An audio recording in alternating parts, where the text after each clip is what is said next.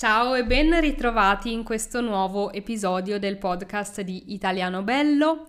Io sono Irene, insegno l'italiano online e da quasi uh, un anno, anzi da più di un anno, pubblico uh, questo podcast Italiano Bello che adesso potete anche trovare su YouTube sotto forma di video, quindi se volete guardarmi mentre parlo potete cercare il canale Learn Italian with Italiano Bello su YouTube. Oggi voglio parlare di un argomento che mi sta molto a cuore, cioè che per me è molto importante. Infatti, come insegnante di lingue, insegnante di italiano, mi capita molto spesso di ricevere dai miei studenti delle domande di grammatica. È normale ed è giusto.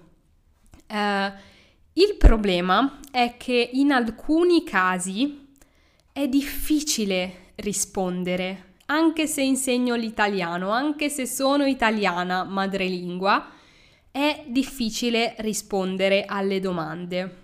E la ragione di questa difficoltà è molto semplice, ma è anche allo stesso tempo un po' difficile da accettare.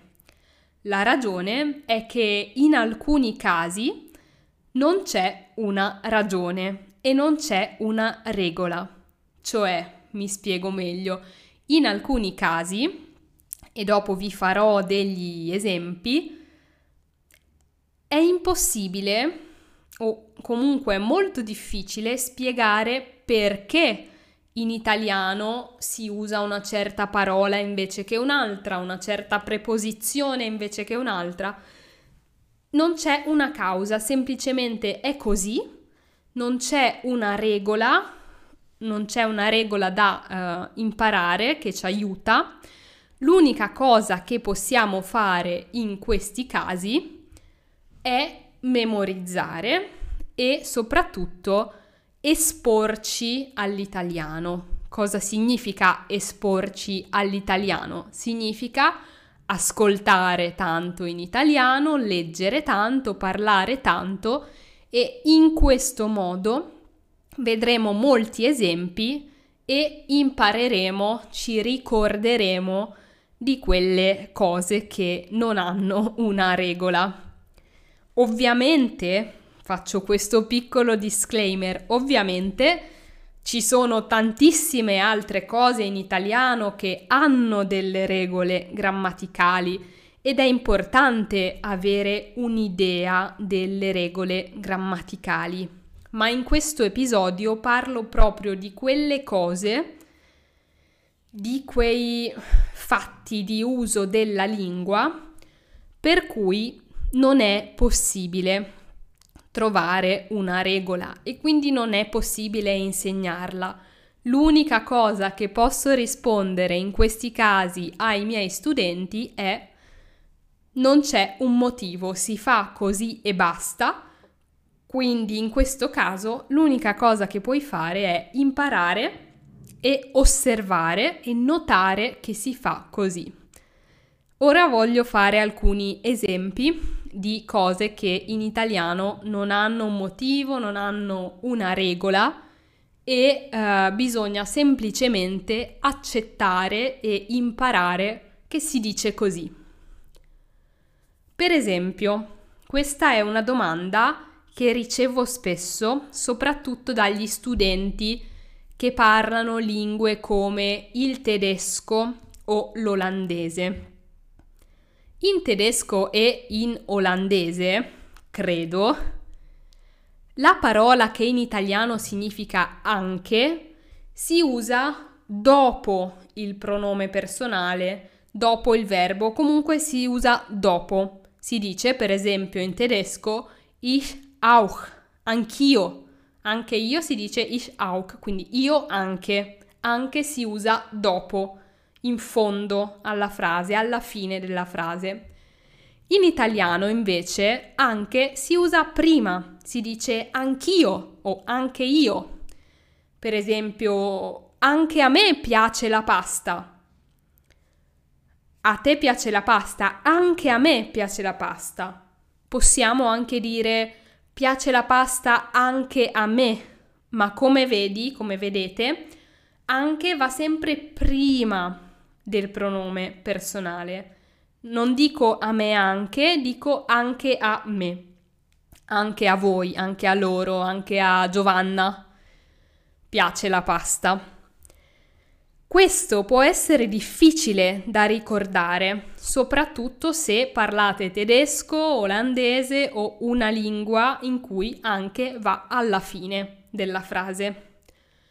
Ma il problema è che non c'è un motivo, semplicemente bisogna accettare che in italiano si dice così, anche va prima.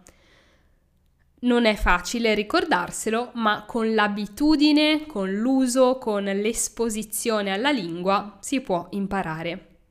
Un altro esempio che è ancora più interessante è quello di alcune preposizioni che vanno con alcuni verbi, o meglio, alcuni verbi che vanno con alcune preposizioni.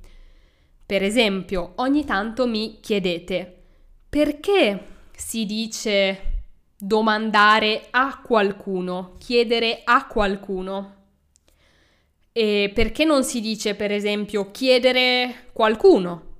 Perché si dice chiedere, io chiedo uh, un favore a Nicola e non io chiedo un favore Nicola?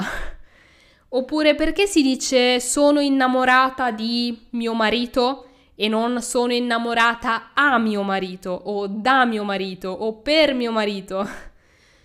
Il motivo è che non c'è un motivo e eh, questi verbi che vanno con alcune specifiche preposizioni dobbiamo solo impararle, impararli, è l'unica possibilità. Quindi si dice provare a fare qualcosa, ma si dice cercare di fare qualcosa io provo a registrare un podcast senza rumori o io cerco di registrare un podcast senza rumori. Si dice continuare a, continuo a parlare. Si dice innamorarsi di o essere innamorati di, sono innamorata di mio marito. Si dice chiedere a o domandare a domando a, al mio amico come sta oggi o chiedo al mio amico come sta oggi. La lista è molto lunga, ci sono tanti verbi in italiano che ehm, vanno, che si usano con alcune preposizioni specifiche. Non posso usarne altre e non c'è un motivo, non c'è una regola soprattutto, devo semplicemente impararli così. Se cercate su internet sicuramente trovate delle lunghe liste di verbi italiani che si usano solo con alcune preposizioni. Può essere interessante leggere queste liste, ma il mio consiglio è quello di non impararle a memoria perché sarebbe molto difficile, ma quello di leggere, ascoltare, parlare e mentre leggete, ascoltate, parlate in italiano, notare, osservare con attenzione i verbi che vanno con le preposizioni e poi, dopo averli letti o ascoltati, provare a usarli voi provare a usarli voi, a leggere o a parlare usando proprio quei verbi con quelle preposizioni. Questo è il miglior modo per memorizzare senza fatica e per imparare a usare queste forme. Eh, sembra molto difficile, ma non lo è, è solo una questione di pratica come per tante cose. L'ultima cosa che voglio dire prima di chiudere è che bisogna stare attenti a non tradurre le cose, le parole, le frasi, i verbi dalla propria lingua all'italiano, perché è così che si commettono degli errori. Vi ho fatto l'esempio di anche e anche per i verbi con le preposizioni si può fare questo esempio. In alcune lingue si dice essere innamorato per qualcuno. In francese, per esempio, anche qui se non mi sbaglio, si dice continuer de, continuare di. In italiano invece si usa essere innamorato di e continuare a. Uh, quindi è molto pericoloso e può portare a errori tradurre direttamente dalla nostra lingua. È molto meglio imparare a pensare in italiano. E questo come si fa? Leggendo, ascoltando, scrivendo e parlando in italiano. Se volete sapere di più su come io consiglio di studiare l'italiano, vi aspetto nel corso Pronti Partenza Via.